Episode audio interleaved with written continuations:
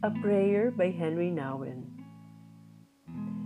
Dear God, I am so afraid to open my clenched fists.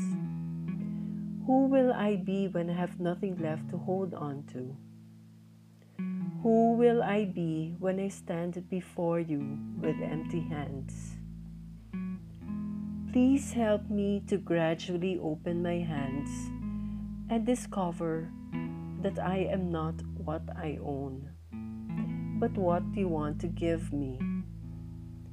And what you want to give me is love, unconditional, everlasting love. Amen.